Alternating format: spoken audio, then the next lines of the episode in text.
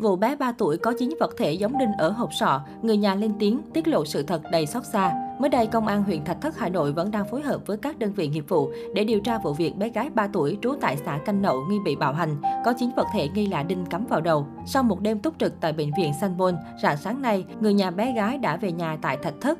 Nhiều người thân hàng xóm tìm đến nhà ông Đỗ Hữu Chức 68 tuổi, xã Canh Nậu, huyện Thạch Thất, ông đội bé gái để hỏi thăm và động viên. Ông Chức kể lại, ghi nhận tin cháu nguy kịch, ông tức tốc xuống bệnh viện nhưng chưa được tiếp xúc với cháu. Gia đình tôi giờ chỉ mong cháu sớm khỏe lại thôi, còn mọi việc để cơ quan công an vào cuộc, ông Chức nói. Chị Nguyễn Thanh Huyền Anh, bác dâu bé A cho biết ngay tin cháu gái nhập viện trong tình trạng có chín vật thể giống là đinh ghim trên sọ não, chị rất lo lắng. Theo chị Huyền Anh, bé A là con út trong gia đình có ba chị em gái, bố là anh Đỗ Văn Tê và mẹ là chị Nguyễn Thị L.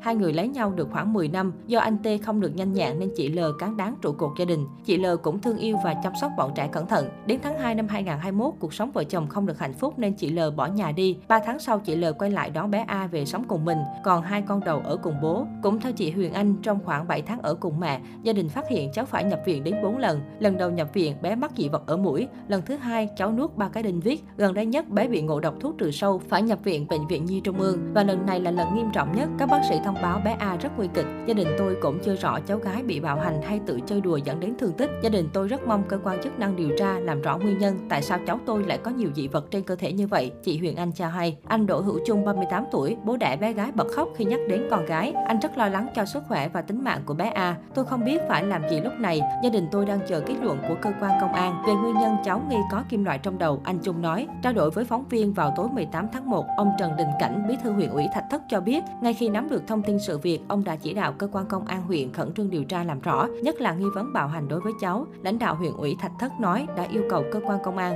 khi có kết quả điều tra vụ việc cần sớm công khai thông tin đến báo chí dư luận. Còn ông Nguyễn Trung Chi, chủ tịch Ủy ban nhân dân xã Canh Nậu Thạch Thất cho biết, đơn vị đã tiếp nhận trình báo của một công dân trên địa bàn về việc cháu nội người này có dấu hiệu bị bạo hành, trong não có nhiều vật kim loại nghi là đinh. Theo ông Chi, sau khi tiếp nhận thông tin, xã đã báo cáo lên công an huyện Thạch Thất để điều tra làm rõ. Theo nhận định ban đầu thì nhiều khả năng cháu bé có thể bị súng bắn đinh bắn vì ở địa phương này là làng nghề làm gỗ. Tuy nhiên đây mới là nhận định, còn cụ thể thế nào và nguyên nhân dẫn tới sự việc vẫn đang được công an huyện Thạch Thất điều tra làm rõ. Lãnh đạo Ủy ban nhân dân xã thông tin, vị lãnh đạo xã cho biết thêm trước đây anh Tê đi làm nghề thợ xây và năm nay bị bệnh hang nên không thể đi làm được. Còn chị Hát thì làm nghề đánh giấy ráp, giấy nhám để làm nhẵn bề mặt gỗ. Cả hai bên gia đình nội ngoại đều thuộc diện hộ nghèo trên địa bàn xã. Trước đó, ông Vương Trung Kiên, giám đốc bệnh viện đa khoa huyện Thạch Thất thông tin, khoa cấp cứu của bệnh viện tiếp nhận một bệnh nhi 3 tuổi nhập viện trong tình trạng hôn mê và co giật. Trong quá trình kiểm tra thăm khám, các bác sĩ phát hiện cánh tay phải của bé đã được bó bột trong 2 tuần. Sau khi thăm khám, các bác sĩ chẩn đoán bệnh nhi bị viêm màng não nên chuyển bé lên bệnh viện đa khoa Sanh Pôn. Theo ông Kiên, bệnh viện đa khoa Sanh Pôn đã tiến hành chụp các lớp dựng hình,